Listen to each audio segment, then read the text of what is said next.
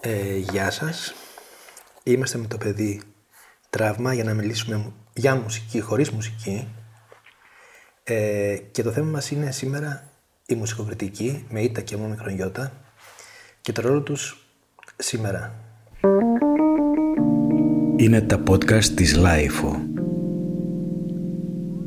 Ε, ποιος είναι ο ρόλος της μουσικοκριτικής; Ε, Ποιος ήταν γενικά, ας πούμε, και ποιος είναι σήμερα; νομίζω ότι ξεκίνησε αλλιώς και αλλιώς κατέληξε. Δηλαδή η μουσικοκριτική όταν ξεκίνησε ε, αφορούσε ουσιαστικά σε μια εποχή που η, η μόνη πρόσβαση που είχες στα τραγούδια ήταν ε, μέσω των περιοδικών, μέσω των μουσικοκριτικών. Ε, ενώ τώρα πλέον μπορείς σε οποιαδήποτε ώρα και στιγμή να έχεις άμεση πρόσβαση σε χιλιάδες τραγούδια χωρίς να χρειαστεί να περάσεις μέσα από το να διαβάσεις για το καινούριο δίσκο σε ένα περιοδικό.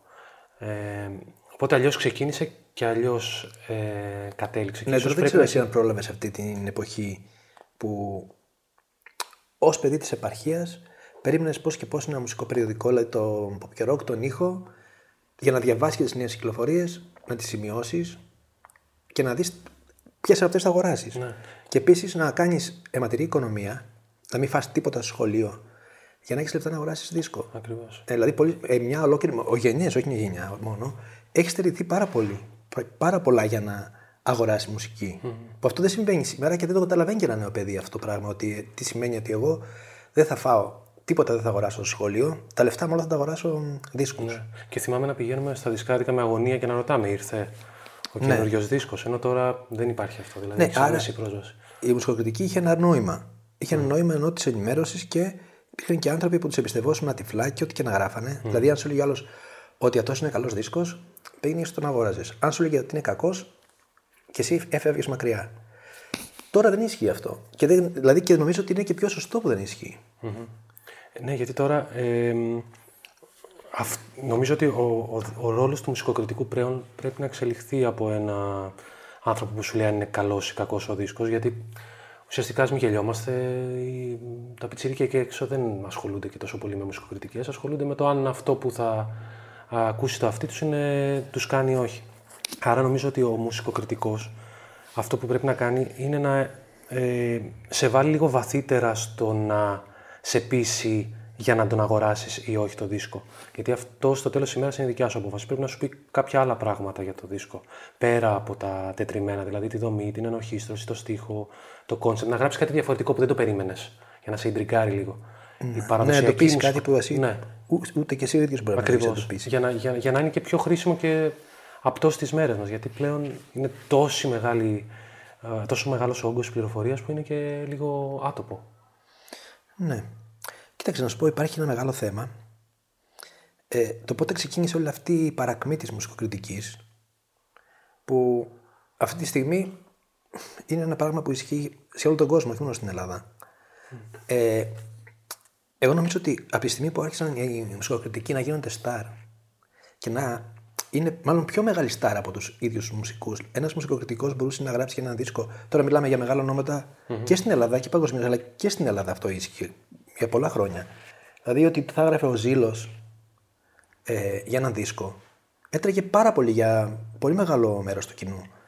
Ε, δηλαδή μπορούσε ένας μουσικοκριτικός να κάνει έναν δίσκο που δεν ξέρω, για τον εαυτό του ήταν πάρα πολύ σημαντικός. Μπορεί να ήταν ένας μέτριος δίσκος για σένα που τον αγόραζες. Ή αν έλεγε αυτός ότι είναι καλός, πήγαινε να τον αγοράσεις. Πολλοί κόσμοι. Δηλαδή και πολλά ονόματα στην Ελλάδα. Έχουν γίνει μεγάλα ονόματα εδώ μόνο επειδή τα έχουν προωθήσει πάρα πολύ κάποιοι άνθρωποι που τους αρέσανε. Δεν σου λέω το κάνουν αυτό έτσι και εμένα, αλλά τους αρέσανε. Είναι, ήταν το γούστο τους αυτό. Και από την άλλη, χαντακώθηκαν ονόματα τα οποία απλά δεν άρεσαν σε ένα μουσικοκριτικό. Ναι. Αυτό ίσχυε για πολλά, για πολλά χρόνια και νομίζω ότι έπαιξε και πολύ μεγάλο ρόλο κάποια στιγμή που όλοι οι άνθρωποι θα μπορούσαν να έχουν, να έχουν πρόσβαση στη μουσική μόνοι τους απευθείας, να μην το χρειάζονται. Δηλαδή, γιατί να τους να, να τους κατευθύνεις προς κάτι, ένα προϊόν, ένα προϊόν είναι η μουσική. Ε, και να μην αφήσεις μόνοι τους να αποφασίσουν. Ναι. Και Αυτό. όλη αυτή η ηλεκτρονική επανάσταση έφερε και κάτι άλλο. Ε, πλέον ε, είναι δύσκολο. Δεν υπάρχουν πια έντυπα μέσα και περιοδικά, πολύ λίγα. Όλα είναι online. Είναι δύσκολο να έχει ένα μέσο in-house κριτικούς, άρα αυτό γέννησε και μια καλή πλευρά, άπειρους free- freelancer, bloggers που άρχισαν να γράφουν για τη μουσική ίσως και λίγο πιο ε, αντικειμενικά και το εξισορρόπησε λίγο το πράγμα. Να ξέρεις, και αυτό έχει να είναι ένα πολύ μεγάλο θέμα, γιατί ε, όταν εμφανίστηκαν τα blogs, οι μουσικοκριτικοί, μάλλον οι άνθρωποι που έγραφαν τα blogs, δεν ήταν πολύ διαφορετικοί από τους ανθρώπους που γράφανε στα μέσα και στα, στα παραδοσιακά μέσα, τα υπόλοιπα εφημερίδες περιοδικά. Απλώς τα blog, αυτό το χώρο, το περιορισμένο που είχαν σε ένα περιοδικό, δεν το είχαν. Δεν είχαν κανένα περιορισμό. Δηλαδή μπορούσε να γράψει ένας μουσικοκριτικός για ό,τι άλμπουμ ήθελε, πιθανώς να το κόβανε σε ένα με- άλλο μέσο, ε, όσες λέξεις ήθελε και ό,τι ήθελε ελεύθερα. Mm. Κατάλαβες; Και μετά ακολούθησε και όλος αυτός ο ανώνυμος κόσμος που μπορούσε να κάνει το ίδιο και έγινε ένα μπάχαλο. Ε, και ακολούθησε όλο αυτό που γινόταν σε κάποτε σε φανζίν και, ακολου- και το, ξέρεις, απευθυνόταν σε ένα πολύ ειδικό κοινό, έγινε ξαφνικά ένα τεράστιο πράγμα και όλοι μπορούσαν να έχουν πρόσβαση σε όλα.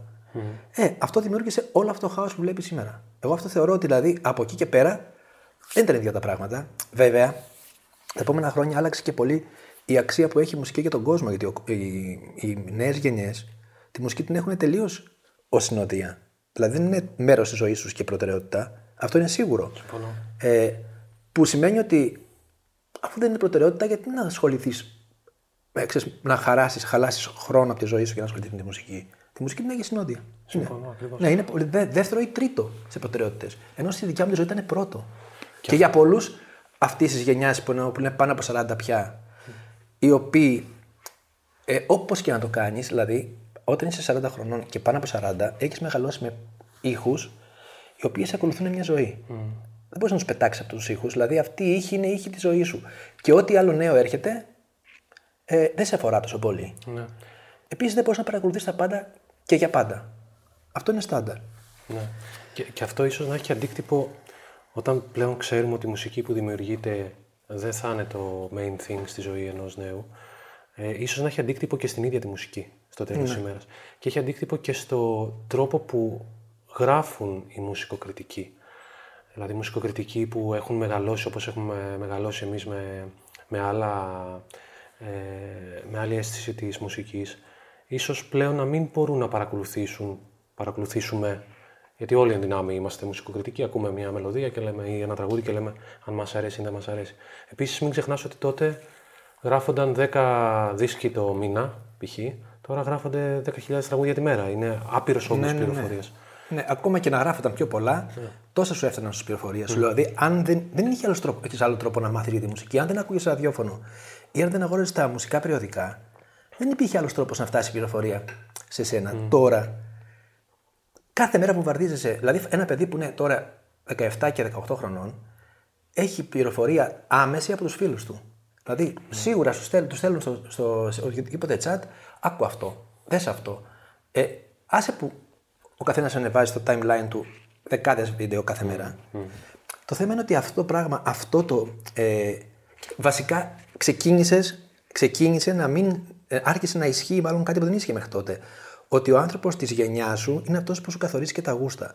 Ενώ τότε, οποιαδήποτε ηλικία και αν ήταν μουσικοκριτικός, επηρέαζε άλλες ηλικίες. Ξαφνικά άρχισε αυτό να, να μην ισχύει και ένας που είναι 20 να επηρεάζεται μόνο από τους 20 και ένας 15 μόνο από τους 15 ε, Αυτό οδήγησε τη μουσική σε αυτό που είμαστε σή- που είναι σήμερα. Δηλαδή να κυριαρχήσει ολοκληρωτικά ένα είδο στις νεαρές ηλικίες. Γιατί δεν έχει, όχι, δεν έχει πρόσβαση, δεν της αρέσει τίποτα άλλο. Δηλαδή, τι να, πει, να πούνε οι Beatles; Τώρα δεν σου μιλάμε, δεν τους κρίνουμε ως αξία μουσική. Τι να πούνε οι Beatles σε ένα 20χρονο. Ναι. Σε ένα 15χρονο, θέλω να σου πω. Ε, ή τι να πει ο Nick Cave. Τώρα σοβαρά. Ε, Έγινε ένα θέμα τώρα, ένα, κάποια, α, διάβασα κάποια σχόλια ότι στις καταλήψεις έπαιζε Mad Clip. Η καταλήψη ήταν παιδιά 14 και 15 χρονών. Τι να ακούσουν τα παιδιά αυτά; Δηλαδή τα παιδιά αυτά μεγαλώνουν με έναν ήχο. Μεγαλώνουν με αυτό. Ο Mad Clip είναι ο δικός τους. Δηλαδή, άμα ακούσουν ε, Nick Cave δεν σημαίνει τίποτα για αυτούς. Ούτε ως τείχο, ούτε ως ήχος. Δηλαδή γιατί έχουν αλλάξει, έχει αλλάξει ο ήχος και έχουν αλλάξει τα γούστα τους. Είναι σαν να μπήκε ένας τεράστιος φράχτης στα 90s που χώρισε δύο γενιές, εγώ νομίζω. Ναι. Δηλαδή, η γενιά που έχει με- μεγαλώσει στα Zeros και μετά δεν την αφορά. Όχι, να μην είμαι απόλυτος. Το μεγαλύτερο μέρος αυτής της γενιάς δεν την αφορά τίποτα από ότι η γενιά που γεννήθηκε πριν τα 90s. Είναι σαν να μπήκε ένας φράχτης λόγω της ηλεκτρονικής επανάστασης που έγινε χαμός στα Zeros. Ε, που πλέον, γι' αυτό ξαναλέω ότι η μουσικοκριτική πρέπει λίγο να, να κρίνει λίγο τη φάση με βάση το παρόν περιβάλλον και όχι με βάση τα παλιά ακούσματα. Όχι απαραίτητα για να γίνει καλύτερη, αλλά για να, για να μάθει και καινούργια πράγματα και να μάθουμε και καινούργια πράγματα. Και εγώ δυσκολεύομαι να ακούσω καινούργια πράγματα. Ναι, αυτό το καινούργια πράγματα είναι πάλι σχετικό και είναι και ε, πολύ δύσκολο να, το, ε, να πεις ότι εγώ ακούω καινούργια πράγματα. Γιατί έχει σημασία και τι θεωρείς καινούριο. Δηλαδή, να σου πω τώρα κάτι. Ε, άκουγα μουσική πάντα, ασχολιόμουν με μουσική. Κάποια στιγμή με πιάνει μια άρνηση. Γιατί άρχισε με ενδιαφέρει. ε, Πάντα με ενδιαφέρει εμένα. Ξέρεις αυτό που είναι λίγο περιθώριο και για λίγα άτομα. Ε, Και ω Βίτσιο και νομίζω όλοι αυτό το έχουν οι μουσικόφιλοι με κάποιο- μέχρι κάποια γενιά αυτό το πράγμα. Ότι μας ενδιαφέρει ε, κάτι που είναι για 30 άτομα και όχι για 30 εκατομμύρια. Αυτό το περνάνε όλοι αυτό το στάδιο νομίζω. Ότι εγώ από το 98 ως το 2015 είχα μια άρνηση πραγματικά να, να, να ασχοληθώ με τα chart. Δεν με ενδιαφέρε καθόλου τι παίζει εκεί. Ενώ κάποτε τα μάθαινες αναγκαστικά ή ήξερε την ημέρα στην Αγγλία ή στην Αμερική. Σου λέω, υπάρχουν, υπάρχει μια δεκαετία σχεδόν που είναι τελείως νεκρή. Δεν έχω καθόλου ασχοληθεί. Δηλαδή τα βλέπα μόνο, έβλεπα μόνο λίγο ό,τι πέρναγε, ξέρεις, ως πληροφορία, τα με- πολύ μεγάλα ονόματα. Αλλά σου λέω τώρα σου- πραγματικά ότι εγώ δεν είχα ακούσει τη- την Beyoncé και τον, τον Jay-Z, τους έβριζα πραγματικά. Δεν ήθελα ούτε καν να τους να τους προσεγγίσω. Και κατάλαβα ότι αυτό ισχύει για πολύ κόσμο. Δεν ισχύει μόνο για μένα. Γιατί ο Έλληνας, δεν σου λέω ότι. Τώρα δεν μπορώ να μιλήσω για όλο τον κόσμο, αλλά σου λέω ότι ο Έλληνας μουσικόφιλος είχε μάθει να, ε, να ψάχνει αυτό που δεν, θέλει, που δεν θα ακούσουν οι υπόλοιποι. Δηλαδή κάτι να ανακαλύψεις εσύ ή κάτι που θα είναι μόνο για 10 άτομα και τους φίλους σου και είναι κάτι, ξέρεις, μια δικιά σου, μια δικιά σου παρέα, κάτι σαν κώδικας.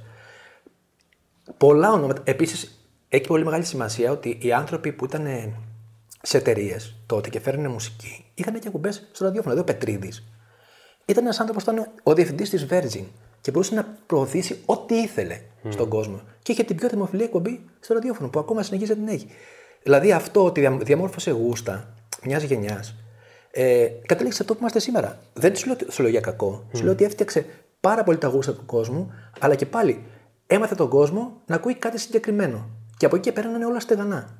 Δηλαδή να, έχεις, να βάζεις κάποια όρια. Ε, σου λέω ότι αυτό το πράγμα ότι ε, η μουσική το chart από κάποια στιγμή και ύστερα είναι κακό και ως κακό την αντιμετωπίζουν σήμερα. Γιατί δεν μπορείς να πεις ότι εγώ τη- αυτή τη μουσική την απορρίπτω όταν δεν την ξέρεις. Δεν την ακούς. Όταν δεν παίζει το ραδιοφωνό μας, εσύ δεν κάθεσαι να ακούσεις τι παίζει εκείνο κάποτε ήξερες στα 40 οπωσδήποτε γιατί τα παίζει το ραδιόφωνο υποχρεωτικά και έχει και top 40 στην Ελλάδα ως εκπομπή. Ε, και το πιο εύκολο πράγμα είναι να απορρίψεις ότι δεν γνωρίζεις. Και φτάσαμε στο σημερι... στη σημερινή εποχή που ένας που είναι κάτω από 20 δεν έχει καμία απολύτως ε, σχέση μουσική με αυτόν που είναι πάνω από 40. Δηλαδή αυτό, η ενδιάμεση, το ενδιάμεσος ε, ηλικίες οι ενδιάμεσες είναι, ένα κάτι- είναι κάτι που είναι, είναι κενό. Μμ. Είναι, είναι, σαν, να- είναι αυτός ο νοητός φραγμός που, συζητάμε, που συζητήσαμε πριν για το που μπήκε στα 90s. Και ο- ο- όσο μεγαλώνουμε, το, φαντάζομαι και αυτό πρέπει να βρει λίγο το, το βηματισμό της η μουσικοκριτική ε, στη, στην Ελλάδα και γενικά. Ε, όσο μεγαλώνουμε, ε, σι- ε, κάπως σαν να χάνουμε την, την επιθυμία να ενθουσιαζόμαστε με καινούργια πράγματα. Δηλαδή, αν εγώ είμαι ένας μουσικοκριτικός στα 40 και έχω κολλήσει ε, στο τι άκουγα πριν 20 χρόνια, ε, δι- θα δυσκολευτώ πολλές φορές να ακούσω καινούργια πράγματα. Να, ακού- και το μόνο, ο μόνος λόγος για να γυρίσω πίσω και να ακούσω κάτι που θα μου κάνει αίσθηση είναι να κάνει reference στη νιώτη μου, π.χ. Και θυμάσαι, έχουμε συζητήσει και το πράγμα του, του Tyler, the creator, που εγώ δεν άκουγα ε, R&B, ε, hip hop ή αμερικανική rap, αλλά με τον τελευταίο του δίσκο που έβαλε εντελώς νέο soul κομμάτια μέσα, μου έκανε ξαφνικά reference στη νιώτη μου στο, στο Michael Jackson π.χ. Δεν είναι το ίδιο, αλλά και αμέσως άρχισα να τα ακούω και να το αγκαλιάζω αυτό το πράγμα. Και νομίζω ότι και το ίδιο μπορεί να πάθει άνετα και ένας μουσικοκριτικός, να απορρίψει κάτι ε, απριόρι, χω- επειδή δεν θα κάνει reference στη νιώτη του. Ε, και ίσως να απορρίψει και κάτι αν βιαστεί να το ακούσει και να το, να το κρίνει αμέσως. Κι όμως να σου πω, δηλαδή αυτή η γενιά που δεν ακούει R&B ή, ή rap, ε, τον Kendrick Lamar τον ξέρει και τον σέβεται. Και αν, το πει, αν πει σε κάποιον από αυτή τη γενιά, πες μου έναν σημαντικό rapper, σήμερα θα σου πει τον Kendrick Lamar, που είναι η πιο εύκολη, το πιο εύκολο να μπορεί στο μυαλό, γιατί δεν έχουν ακούσει τίποτα άλλο. Δηλαδή δεν πιστεύω ότι έχουν ακούσει κάτι άλλο και δεν τους άρεσε ή έχουν, μπορεί να πούνε κάτι επί της ουσίας. Μπορείς να πεις ότι έχουν ευθυνούς στίχους, κακή παραγωγή. Ε, πολύ, ξέρεις, καλή παραγωγή, Ναι. αλλά κακούς στίχους. Αλλά δεν είναι μόνο αυτό. Δηλαδή υπάρχουν αυτό το Tyler the Creator, ε, που είναι ένας καλλιτέχνης που είναι πολύ ιδιαίτερος και, και εκπροσωπεί και κάτι που δεν εκπροσωπούν όλοι. Δηλαδή είναι κάτι, ένα queer ε, rap που είναι ελάχιστοι που μπορώ να επισημαίνω ότι υπάρχουν. Ε, αυτό μπορεί να τους αφορά μόνο ως ε, φαινόμενο και όσο ως μουσική. Δεν νομίζω ότι μπορεί να τους πεις πες μου ένα τραγούδι του Tyler the Creator ότι το ξέρει κάποιος. Και τώρα μιλάμε για μουσικοκριτικούς, γιατί αυτό είναι το θέμα μας. Αλλά η πραγματικότητα είναι ότι στην Ελλάδα δεν υπάρχει μουσικοκριτική πια. Γιατί δεν υπάρχουν μέσα να γράψουν αυτοί οι άνθρωποι. Νομίζω ότι αυτοί οι άνθρωποι της γενιάς που μας μεγάλωσε, που έγραφε κάποτε, που θα μπορούσαν να γράφουν ακόμα, έχουν απολυθεί από όλα τα μέσα. Και ξέρεις γιατί, γιατί η μουσική δεν πουλάει. Αυτό είναι το θέμα. Ή και να πρέπει να ασχοληθείς με τη μουσική, πρέπει να ασχοληθείς με τη μουσική ως επικαιρότητα και μόνο ε, συναυλιακά. Δηλαδή η νέα κυκλοφορία είναι ασήμαντη μπροστά σε ένα live που γίνεται στην Αθήνα ή με ένα μεγάλο όνομα που έρχεται στην Ελλάδα. Γιατί αυτό είναι το. Πώς να σου πω, αυτό είναι που αφορά. Ε, τις, τα μέσα μιλάμε, τις εφημερίδες. Οπότε και εκεί επειδή παίζουν μετά πάρα πολλοί παράγοντες. Δηλαδή έχει πολύ μεγάλη σημασία αν ο διοργανωτής έχει λεφτά να πληρώσει για να προωθήσει μια συναυλία. Οπότε έχει λεφτάκι και να, να, να πληρώσει το promotion. Δηλαδή ένα. Συνήθως έτσι δουλεύουν τώρα. όλο- Έτσι δουλεύει όλο το σύστημα. Δηλαδή πάντα ήταν ένα σύστημα εμπορικό αυτό. Και μην ξεχνάμε ότι πάρα πολλοί μουσικοκριτικοί δουλεύανε στη βιομηχανία της μουσικής στην Ελλάδα. Ήταν ελάχιστοι αυτοί που δεν δουλεύανε. Ήταν σε εταιρείες, ήταν. Ποιε εταιρείες κάνουν. Ναι, δηλαδή και πάλι πέρανε για ένα πράγμα που θέλουν να περάσουν ε, Ναι. υπόγεια ή ξεκάθαρα. ναι. Και τώρα τρ- τρέχει με τόσο γρήγορο ρυθμό το πράγμα που δεν ξέρω κατά πόσο μπορείς να είσαι επίκαιρο σε μια μουσικοκριτική. Γιατί αν γράψεις κάτι τώρα, μπορεί αύριο το πρωί να βγει κάτι καινούριο. Ή... Εγώ νομίζω δεν έχει, όχι, δεν έχει νόημα πια να κάνεις μουσικοκριτική όπως παλιά. Γιατί δεν ξέρεις πού απευθύνεσαι. Δηλαδή, κάνεις μια μουσικοκριτική. Για ποιον την κάνεις; Για τους ανθρώπους ηλικίας ή για τους φίλους σου; Δεν νομίζω ότι την κάνεις για το μεγάλο κοινό ή ένας 15χρονο θα κάτσει ή ένας 20χρονο θα κάτσει να διαβάσει τη μουσικοκριτική σου. Επίσης, το όνομα που θα, που θα ασχοληθείς δεν αφορά αυτό το κοινό. Δηλαδή, σίγουρα η μουσικοκριτική είναι ένα πράγμα που δεν έχει σχέση με αυτό που ήταν παλιά. Αυτό είναι. Δηλαδή, νομίζω. Δηλαδή, αν με, ρωτα, αν με ρώταγες, αν βρι- έχω, βρίσκω νόημα στη μουσικοκριτική σήμερα, δεν βρίσκω, όχι. Δηλαδή, εγώ μπαίνω σε διάφορα site ξένα ε, για να δω τι κυκλοφορεί. Δηλαδή, σπάνια διαβάζω. Είναι, σου λέω, ένα στα εκατό μπορεί να διαβάσω, να κάτσω να διαβάσω την κριτική. Βλέπω μόνο τους τίτλους και μου αρκεί. Και μερικές φορές και βαθμολογία. Δηλαδή, στο Pitchfork, τώρα σου- να σου λέω πραγματικά, μπορεί να διαβάζω και ένα στα 200 κείμενα. Μπορεί και λιγότερα. Ή να διαβάσω μια παράγραφο και μου αρκεί. Δεν με αφορά. Ούτε με, δεν με αφορά εμένα που γράφω για μουσική. Όχι ένα πιτσιρικά. Σε καμία περίπτωση. Και, και να Κατάλαβες. σε αφορούσε δεν προλαβαίνεις. Είναι και θέμα χρόνου, αλλά δεν είναι, μόνο αυτό. τόσο Είναι ότι- όγκος που δεν προλαβαίνεις. Και τώρα πια είναι αυτό ότι έχεις πρόσβαση στα πάντα. Ε, δεν ακούς άλμπουμ. Δοκιμάζεις, mm. ακούς ένα-δύο κομμάτια, πας στο επόμενο. Ναι. Είναι, ε, νομίζω ότι ξεκινάει από αυτό που είπες μ, για το ότι η μουσική πλέον ίσως έχει εκφυλιστεί σ- σε συνοδεία και όχι σαν το πρώτο πράγμα που πρέπει να είναι στη ζωή. Και αυτό, ε, το πρώτο πράγμα στη ζωή, το, κάτι που να σε ενθουσιάζει, να το αγαπάς και όχι να είναι απλά μια συνοδεία στην καθημερινότητά σου. Ε, που είναι δίκοπο μαχαίρι λίγο. Ε, ε, αυτό πιστεύω. Και, Ναι. Εγώ θεωρώ ότι όταν έχεις χάσει τον ενθουσιασμό εσύ, τον έχει χάσει και ο υπόλοιπος κόσμος. Γι' αυτό και δεν ασχολείται με τη μουσική. Και αυτό το πράγμα ακριβώς οδήγησε στα μέσα, αφού δεν έχει, υπάρχει αυτός ο ενθουσιασμός και αυτή η τρέλα για μουσική και η μουσική δεν κάνει νούμερα. Δηλαδή, όταν βάζεις ένα θέμα μουσικό, ε, αφορά πάρα πολύ λίγο κόσμο. Εκτός και αν είναι κανένα, ξέρεις, τώρα μιλάμε για μεγάλα ονόματα αμερικάνικα ή ε, αυτά που είναι παγκόσμια ονόματα που έτσι κι αλλιώς θα κάνουν κλικ για λόγους εξωπολίστικους και όχι για μουσικούς. Αλλά η μουσική ως μουσική δεν αφορά τόσο κόσμο αφορούσε. Δεν είναι προτεραιότητα. Οπότε ένα μέσο δεν μπορεί να, να αφιερώσει χώρο για μουσική. Οπότε, εντάξει, έτσι κι αλλιώς οι, οι, οι πολιτιστικές σελίδες των μέσων, των εφημερίδων τώρα μιλάμε, έχουν συρρυκνώθηκαν, συρρυκνώθηκαν, συρρυκνώθηκαν και γίνανε κειμενάκια maximum 500 λέξεων. Που σε 500 λέξεις δεν μπορείς να κάνεις ούτε μουσικοκριτική ούτε ανάλυση. Δηλαδή, μόνο αναφορά μπορείς να κάνεις σε κάτι, να, να πεις κάτι ε, περιληπτικά. Οπότε, όταν χάθηκε, συ- όταν αρχίζει δηλαδή να μην ενδιαφέρει τον κόσμο και διώχνουν τους μουσικοκριτικούς και έχασαν τη δουλειά τους, ε, αυτός σε έχει οδηγήσει τώρα σε κάτι άλλο. Δηλαδή να ακούς μουσική μόνος σου, ε, στον καναπέ, εύκολα. χωρίς παρέα για να τη σχολιάσεις. Και έχει αλλάξει και ο ρόλος αυτό που λέγαμε ρόλος της μουσικής. Δηλαδή τη μουσική δεν την ακούς όπως την ακούς παλιά, άκουγες παλιά. Mm. Να ακούς ένας άνθρωπος μόνος τους ε, την ώρα που δουλεύει στα ακουστικά ή την ώρα που μαγειρεύει για 10 λεπτά. Δεν θα κάνει να ακούσει άλλου ώρες μουσικής όπως παλιά. Ναι.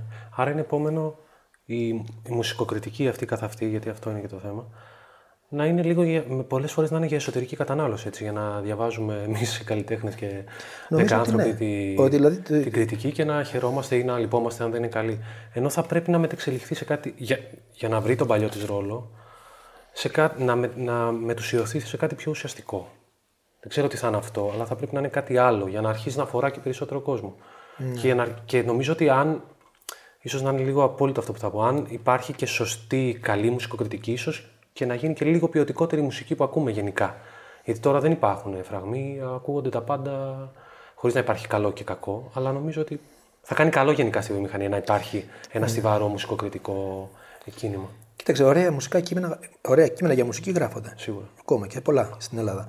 Σκοπό είναι ποιον αφορούν αυτά. Ξέρετε ότι. Επίσης η Ελλάδα δεν έχει ένα Simon Reynolds σήμερα. Κάποτε είχε. Τώρα δεν έχει. Δηλαδή έναν άνθρωπο που να εξελίχθηκε.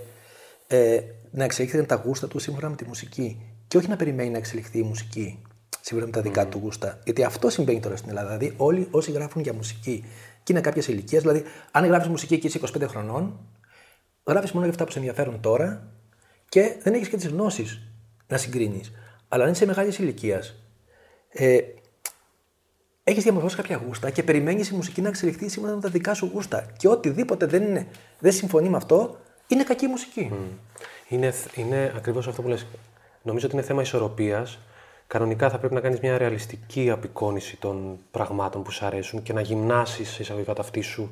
Να ακούσεις και τα τραγούδια από την αρχή μέχρι το τέλος, τους δίσκους από την αρχή μέχρι το τέλος και όχι μόνο ένα είδος, έτσι. Mm. Δεν γίνεται να είσαι συγγραφέας αν διαβάζεις μόνο ένα συγγραφέα στη ζωή σου.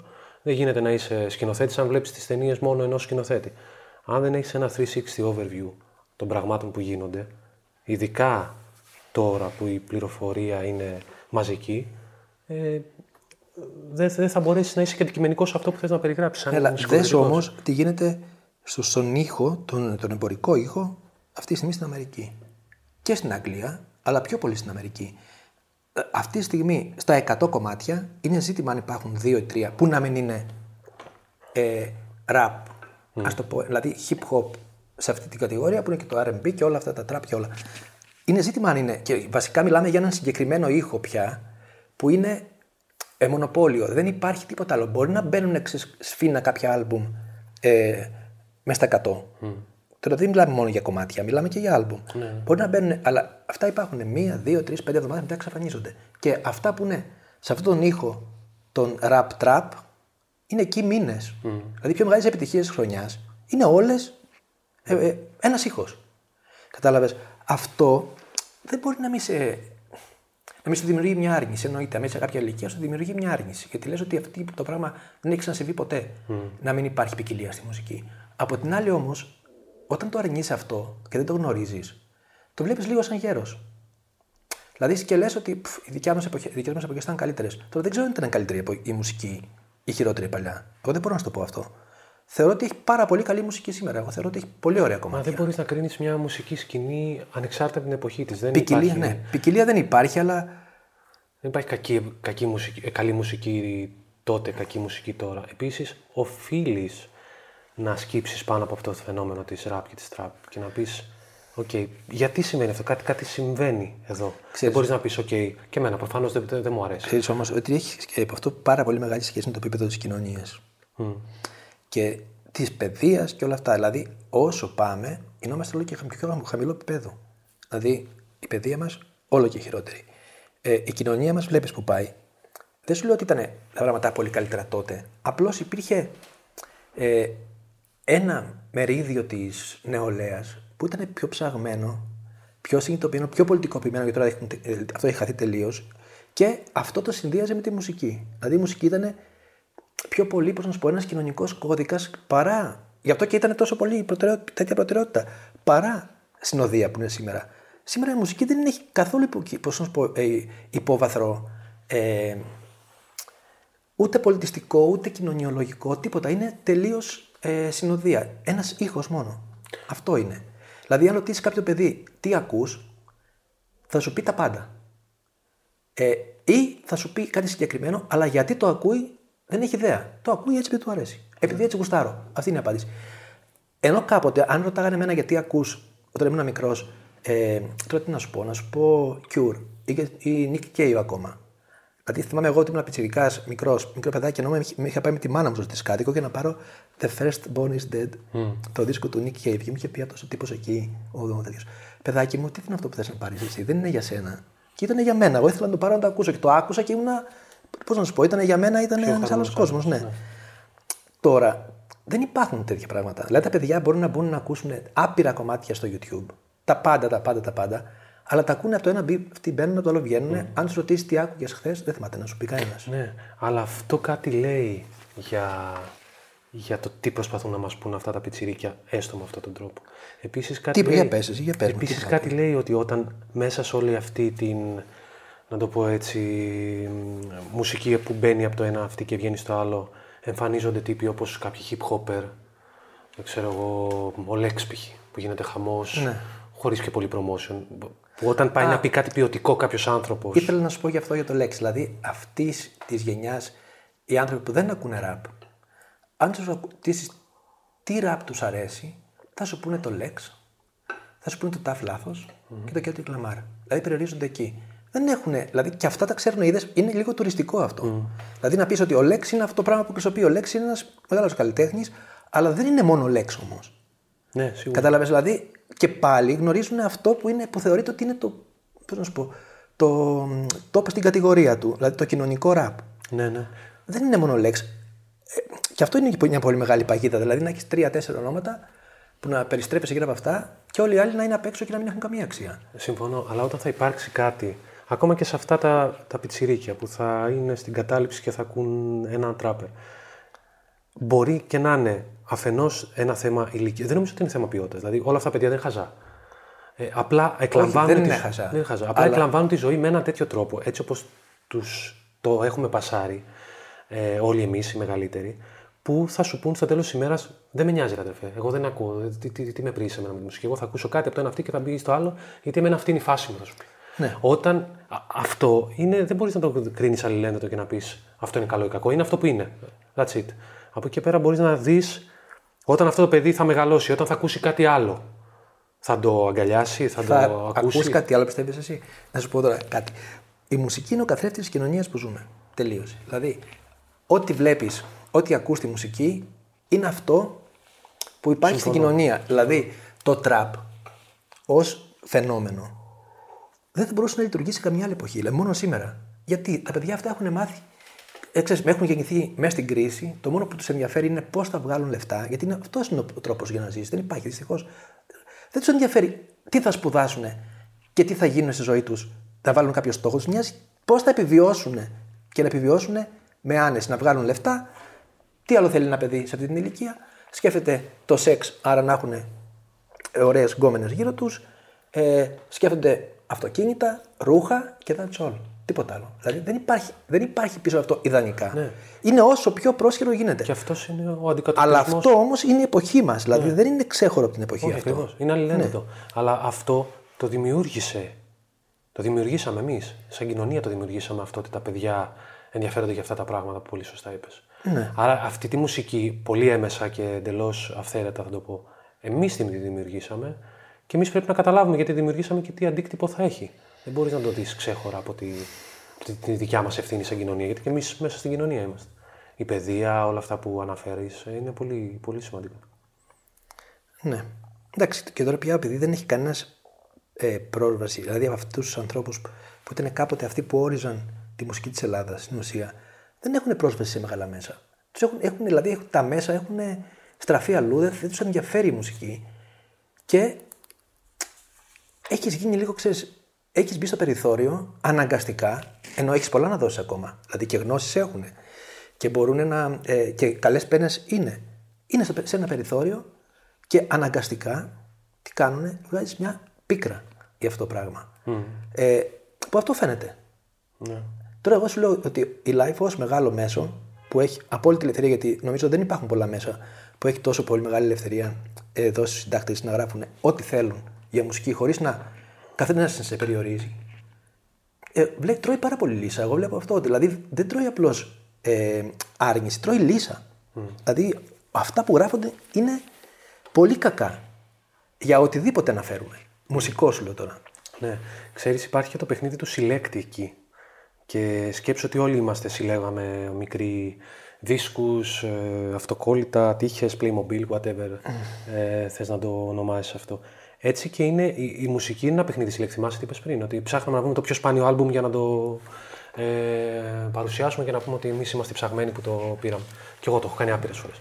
Ε, αυτό όταν μπει μέσα στη μουσικοκριτική ενέχει ένα κίνδυνο ότι όταν ξαφνικά ο Χ ανακαλύψει κάτι που δεν το έχω ανακαλύψει εγώ, ουσιαστικά θα πάω να κρίνω όχι αυτή τη μουσική που ανακάλυψα, αλλά τον ίδιο και να πω ότι όχι, αυτό δεν είναι καλό, επειδή το βρήκες εσύ πρώτος. Είναι ακριβώς ακριβώς όπως κάποιοι τύποι συλλέγουν τα βινίλια και μπορεί να απαξιώσουν το αντικείμενο της συλλογής του ενός, ε, όπως δουλεύει το Discogs, να το πω αλλιώς. Ναι, όπως όλοι οι συλλέκτες. Ακριβώς. Οπότε... Η δικιά σου συλλογή είναι καλύτερη. Ακριβώς. Οπότε μαζί με αυτή την πίκρα, μαζί με αυτή την αδυναμία να παρακολουθήσουμε καινούρια πράγματα, γίνεται ένα, ε, γίνεται ένα δυναμικό μείγμα που, γίνεται, που είναι λίγο, ξέρεις, μπορεί να δράσει πολύ αποτρεπτικά από το να γράψεις ωραία πράγματα για τη μουσική και μπορεί να βγάλεις μόνο χολή.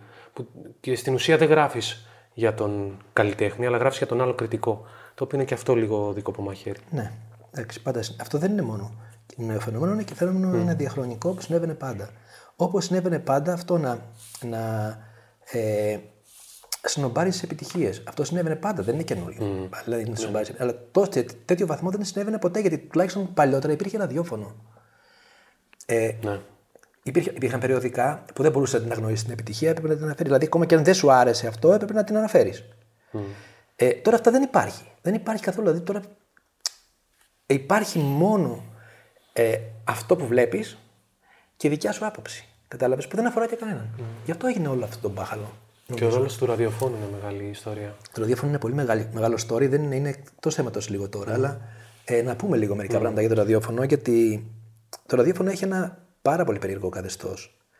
Δηλαδή, δεν μπορεί να παίξει καινούργια μουσική πια, γιατί το ραδιόφωνο μας κατά 90% είναι εμπορικό ραδιόφωνο. Mm.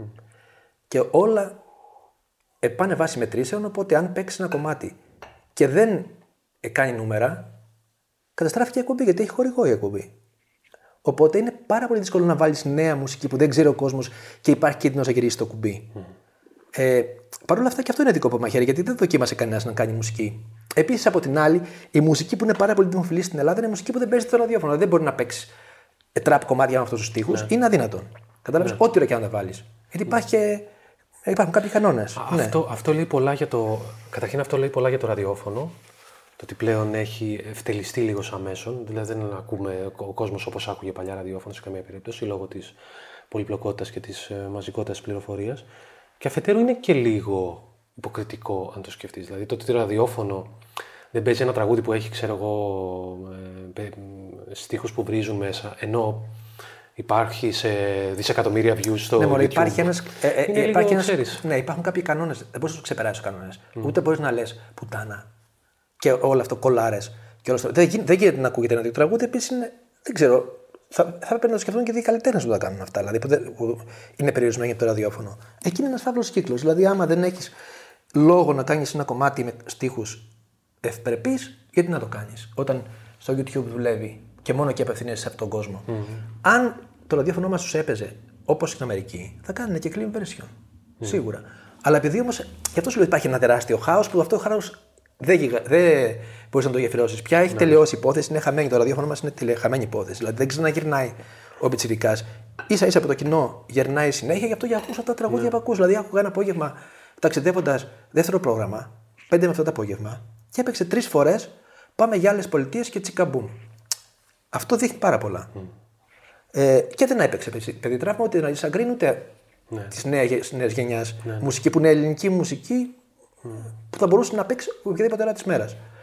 Ε, δεν μιλάμε τώρα για τραπ που δεν μπορεί να παίξει έτσι κι αλλιώς. Πού είναι νέα μουσική αυτό σου λέω, δηλαδή. Αυτό δεν είναι θέμα κριτικής, είναι θέμα ότι. Ναι, ναι.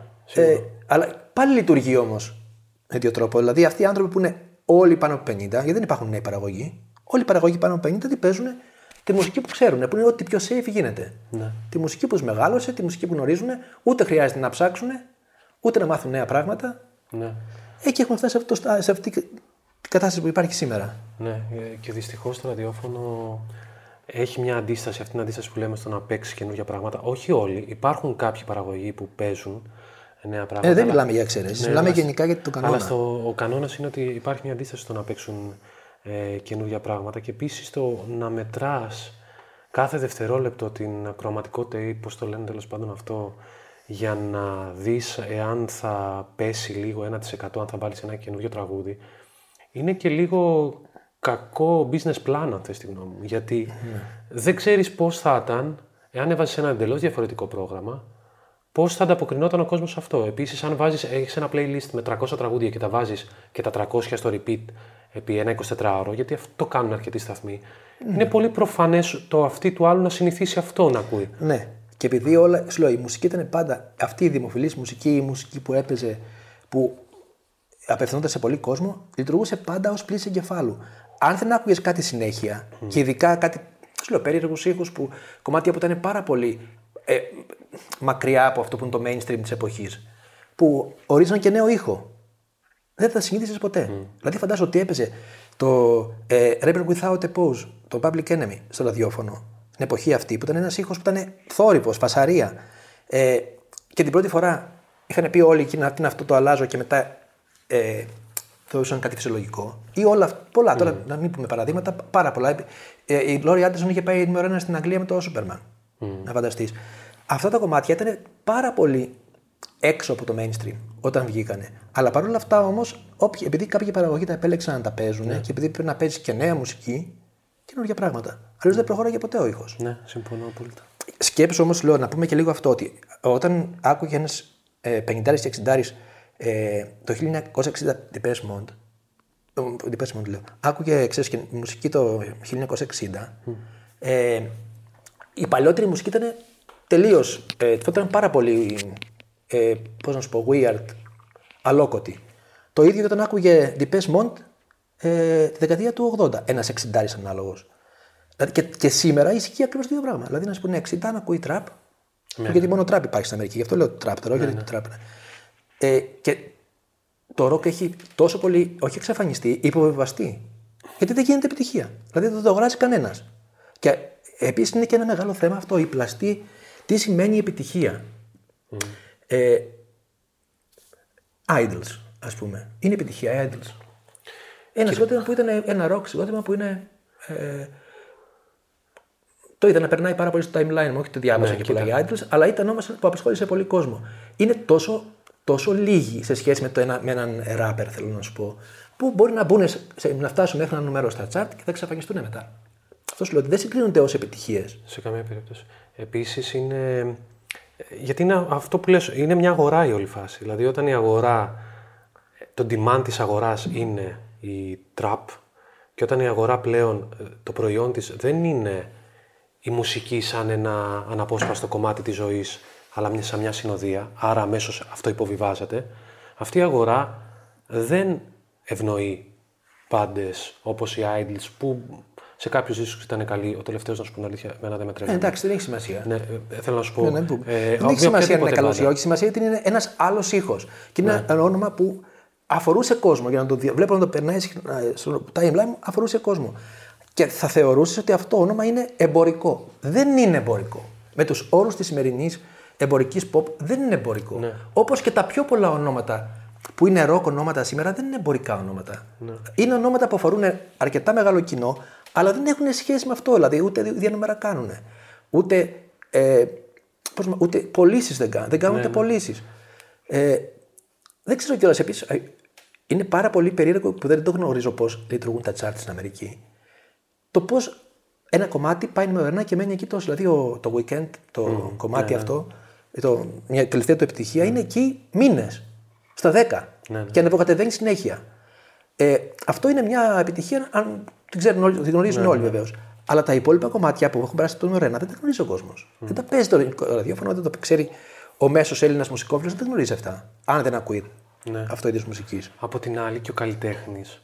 Δεν, αν μπει στο τρυπάκι, κατά τη γνώμη μου, μπορεί κάποιοι να μπορούν και να το κάνουν και να αξιοθαύμαστο. Να μπει στο τρυπάκι, να πει ότι θα φτιάξω κάτι εμπορικό, θα πιεστώ να κάνω κάτι που θα μπει στα chart, θα πιεστώ να κάνω κάτι που όταν θα μπει στο ραδιόφωνο, αν το αλλάξει ο άλλος, δεν θα πέσει λίγο η κροαματικότητα. Ε, νομίζω το αποτέλεσμα που θα, κα- που θα βγάλει δεν θα είναι κάτι αφενός που τον εκφράζει και αφετέρου θα είναι σαν να έχει πάει με το μέρος αυτής της βιομηχανίας που λέει τη μουσική, όταν λέω βιομηχανία εννοώ τους πάντες. Αυτούς που ακούν, αυτούς που την παράγουν, αυτούς που την αγοράζουν, αυτούς που την κρίνουν. Θα, θα είναι σαν να έχει πάει με αυτό το κομμάτι της βιομηχανίας που λέει ότι η μουσική θα είναι κάτι δευτερεύον. Οπότε νομίζω ότι δεν υπάρχει λόγος γενικά να ρίξουμε νερό στο κρασί μας λόγω εμπορικότητας. Σε καμία περίπτωση. Εγώ το πιστεύω αυτό.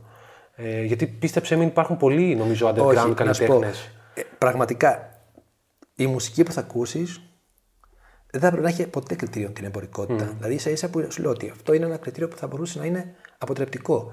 Αλλά δεν μπορείς να την αγνοήσει. Εγώ δεν σου λέω ότι θα πρέπει να διαπηλέγεις τη μουσική. Συ- Μιλάω για τους ανθρώπους που γράφουν για μουσική και την α- απορρίπτουν και την αγνοούν. Δεν μιλάμε για τον κόσμο. Ο καθένας ακούει ότι γουστάρει. Και σου λέω ποτέ, ποτέ στα χρονικά δεν ήταν η εμπορική μουσική, το πόσο εμπορικό είναι ένα κομμάτι, τα πόσα click view κάνει και πόσες πωλήσεις, κριτήριο την ε, αξία του, καλλιτεχνική αξία. Και δεν θα έπρεπε και να είναι. Αλλά από την άλλη όμως, ποτέ στα χρονικά δεν αγνοούσαν τόσο πολύ ε, προκλητικά αυτό που είναι εμπορικό. Ποτέ. Υπήρχε παντού. Στα μέσα. Δεν υπάρχει πια. Δηλαδή δεν υπάρχει.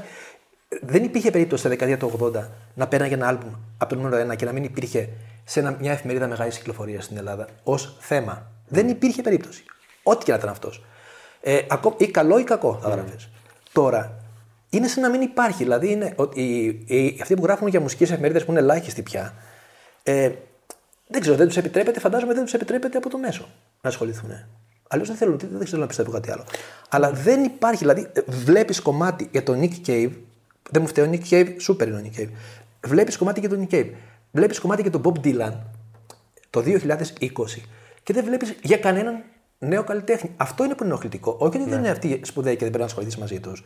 Αλλά αν τους βάλεις όμως στην κλίμακα την εμπορική, ούτε ο Nick Cave έχει καμία αξία εμπορική, ούτε ο Bob Dylan. Ο Bob Dylan εμφανίστηκε μια εβδομάδα στα chart και εξαφανίστηκε τις επόμενες εβδομάδες. Δηλαδή δεν σου λέω ότι είναι άλλο πράγμα η καλλιτεχνική αξία και άλλο η εμπορική. σίγουρα. Αλλά δεν μπορείς να αγνοήσει την εμπορική αξία ενός καλλιτέχνη. Όχι, γιατί αν την αγνοήσεις και αν αγνοήσεις όλο αυτό το σύστημα, θα είναι σαν να ζεις σε ένα κύκλωμα εσωτερικής κατανάλωσης, μια σφαίρα που ουσιαστικά δεν αφορά καθόλου τι- το τι γίνεται και Ε, Έστω έξω. και ω έτσι. φαινόμενο. Δεν σου λέω ότι θα σου αρέσει. Δεν χρειάζεται να σου αρέσει. Γιατί ποτέ δεν σου αρέσουν όλα αυτά που κάνεις κριτική Ναι. και σχολιώσουν. Θα είναι σαν να απο, αποκόπτεσαι από αυτό που γίνεται εκεί έξω. Εσύ. Είναι, είναι λίγο τρομακτικό. Σαν να ζεις σε μια γυάλινη σφαίρα, ε, ξεχνώντας τι συμβαίνει εκεί έξω. Ανεξαρτήτως αν είναι καλό ή κακό αυτό που συμβαίνει εκεί έξω. Ναι. Γιατί προφανώς τις περισσότερες φορές είναι κακό, οκ. Αλλά αν δεν το αναγνωρίσεις, αποδεχτείς. Μα και το κακό πρέπει να το σχολιάσεις, αλλά να ξέρεις να το δικαιολογήσεις. Πρέπει να το γνωρίζεις το κακό για να το σχολιάσεις όμως. Όχι να το απορρίπτεις απλώς. Ναι. Από πού ενημερώνεσαι για μουσική; Ε, ανημερώνομαι από κυρίως από site, από Spotify και το Spotify έχει κάνει μεγάλη επανάσταση έτσι. Spotify δηλαδή σου έχει το release radar που σου λέει ξέρω εγώ κάθε φορά τι καινούριο βγαίνει κτλ. κτλ. Από playlists, ε, με ξενίζει όταν ακούω πράγματα που δεν τα έχω συνηθίσει όπως τα περιέγραψα πιο πριν, αλλά προσπαθώ να, να- προσπαθώ. Όταν βρω ένα reference από πράγματα που μου κάνουν ένα κλικ στα, στα παιδικά μου βιώματα και στη μουσική στην οποία μεγάλωσα, ακόμα και αν είναι κάτι που είναι εντελώς καινούριο, θα κάτσω να το ακούσω με προσοχή για να δω αν, είναι, αν μου αρέσει. Ε, οπότε προσπαθώ να κάνω ε, κάτι τέτοιο, κυρίως. Μ, υπάρχει ένας κανόνας για το πώς πρέπει να παρουσιάζουμε καινούργια ονόματα; Κοίτα, ε, κανονικά φαντάζομαι ότι υπάρχουν για τα μεγάλα ονόματα της mainstream βιομηχανίας σίγουρα. Το θέμα είναι να υπάρχει περιεχόμενο πίσω από αυτό. Γιατί χωρίς περιεχόμενο το έργο, το έργο θα είναι λίγο παροδικό. Ε, και επίσης πρέπει να, δούμε, να, ζήσουμε σε, να καταλάβουμε ότι ζούμε σε μια εποχή γιατί οι κανόνες όλοι αυτοί που παρουσιάζονται αφορούν συνήθως μεσάζοντες, να ξέρεις. Δηλαδή, ε, στη μουσική υπάρχουν άπειροι μεσάζοντες, γιατί ο- το τελικό προϊόν είναι το τραγούδι και ο τελικός αποδέκτης είναι ο ακροατής. Όλοι οι υπόλοιποι δισκογραφικές, καλλιτέχνες, ε, μέσα, ψηφιακές πλατφόρμες, μουσικοκριτική, δισκοπόλες, ε, agencies που διοργανώνουν live, είναι μεσάζοντες, αν το σκεφτείς, μέσα σε όλο αυτό. Και επειδή ζούμε σε μια εποχή που οι μεσάζοντες σιγά σιγά εκλείπουν, δηλαδή δες Airbnb, Uber, ε, travel agencies, σιγά σιγά προσπαθούν να βγάλουν τους μεσάζοντες από τη μέση. Ακόμα και ο τρόπος που πληρώνει τους λογαριασμούς. Ακριβώς. Κάτι, κάτι, κάτι ανάλογο προσπαθεί να κάνει και το Spotify, αν το σκεφτείς, αλλά και σε αυτό έχει μπει μεσάζοντα μέσα.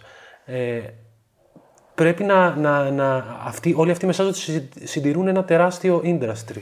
Οπότε πρέπει να βρεθεί μια χρυσή ισορροπία στο η μουσική να, ο κανόνας που την παρουσιάζει να είναι μεν αντικειμενικός, από την άλλη να είναι και αντιπροσωπευτικός του καλλιτέχνη και να μην είναι μία πανάκια και ένας μπούσουλας κάθε φορά που εμπλέκει άπειρους μεσάζοντες ε, χωρίς να έχει περιεχόμενο από πίσω το έργο. Γι' αυτό επιμένω στο θέμα περιεχόμενο. Αν έχει περιεχόμενο το έργο. Έτσι κι αλλιώς είναι η εποχή με τους λιγότερους μεσάζοντες. Δηλαδή η μουσική, ο μουσικός με τον ακροατή έχει τους λιγότερους μεσάζοντες από ό,τι είχε ποτέ. Mm. Φαντάζομαι ότι υπήρχαν εποχές που έπρεπε να έχεις δισκογραφική. Αν δεν είχες δισκογραφική, δεν μπορούσες να κυκλοφορήσεις, έπρεπε να έχεις δισκογραφική. Η δισκογραφική να κάνει moderating στα κομμάτια σου, να τα επιλέξεις ποια κομμάτια θα, θα ηχογραφήσεις ή όταν ηχογραφήσεις ποια θα μπουν στο δίσκο, ποιο θα βγάλει single. Ε, να επιλέξει ποιο θα πάει για πρόμο. Που θα έπρεπε, αναγκαστικά αυτό πρέπει να προωθηθεί και να φτάσει στον κόσμο. Αυτό που λέμε, πλήση εγκεφάλου. Να πληρώσεις, να παιχτεί στο ραδιόφωνο, να παιχτεί, ε, να βγάλεις βίντεο κλιπ, να γίνει όλο αυτό το πράγμα. Ήταν πολύ πιο ισχυρή η βιομηχανία της προώθησης τότε. Όχι τώρα δεν γίνεται.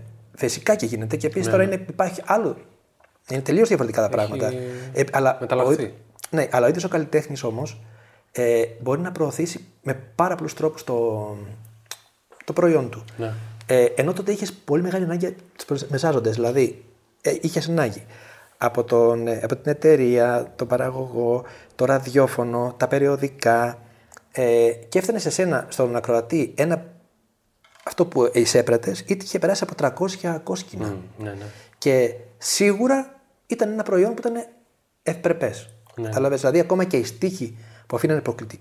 προ... ε, υποκλητική στίχη ήταν στίχοι που είχαν, ήταν στα όρια της ευπρέπειας. Ενώ τώρα δεν είναι. Ναι, ναι. Δηλαδή, ακόμα, άμα ακούσεις ένα ε, αμερικάνικο ραπ, έχεις τι ίδιες λέξεις με τα ελληνικά, αλλά τα έχουν συνηθίσει. ναι. και επίσης είναι επιλογή της βιομηχανίας να τα αφήσεις αυτά τα λόγια. Ναι. Ενώ εδώ είναι λίγο πιο ερασιτεχνικό αυτό. Δηλαδή το κάνουν. Το, μι- επειδή μιμούνται τους Αμερικάνους, δηλαδή όλοι και οι στίχοι μας είναι ξεκάθαρα μιμητικοί, δεν υπάρχουν original ελληνική στίχη. Να ξέρεις, τα τραπ είναι εντελώς μετάφραση, όλα αυτά. Ε, Απλώς στα ελληνικά ακούγεται λίγο πιο πρόστιχο. δηλαδή το beat στο αμερικάνικο δεν είναι πουτάνα, Ναι, ναι. ε, σε καμιά περίπτωση. Δηλαδή είναι πολύ πιο σκληρό το πουτάνα και απρεπές. ναι, σίγουρα. σίγουρα. Ε, τι σημαίνει κακή κριτική για σένα; Α, κοίτα, δεν νομίζω.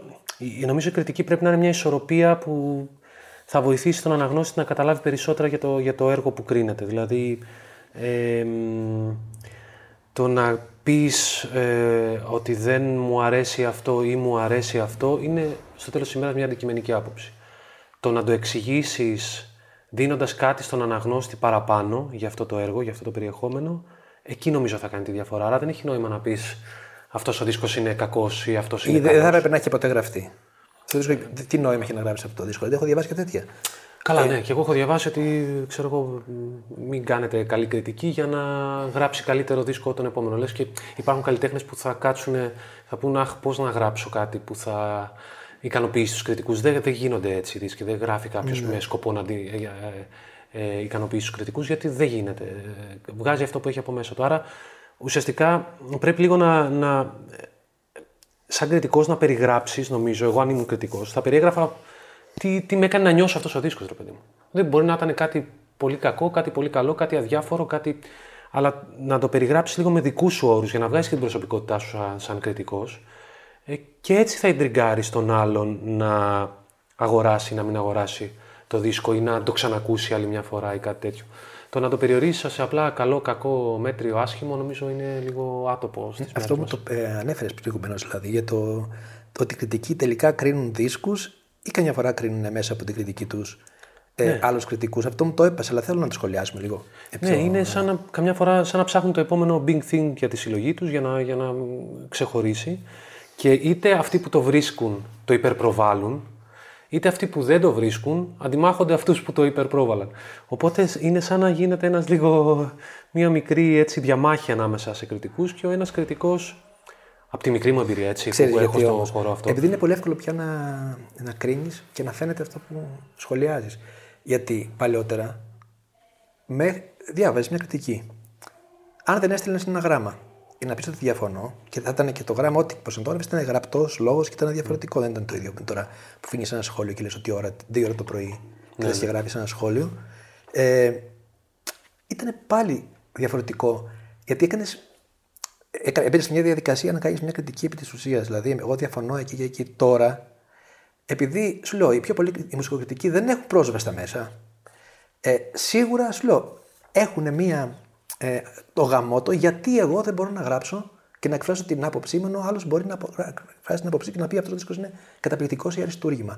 Άρα, για μένα είναι σίγουρα μια μαλακία και μισή. Mm. Κατάλαβε. Δηλαδή δεν κρίνεις.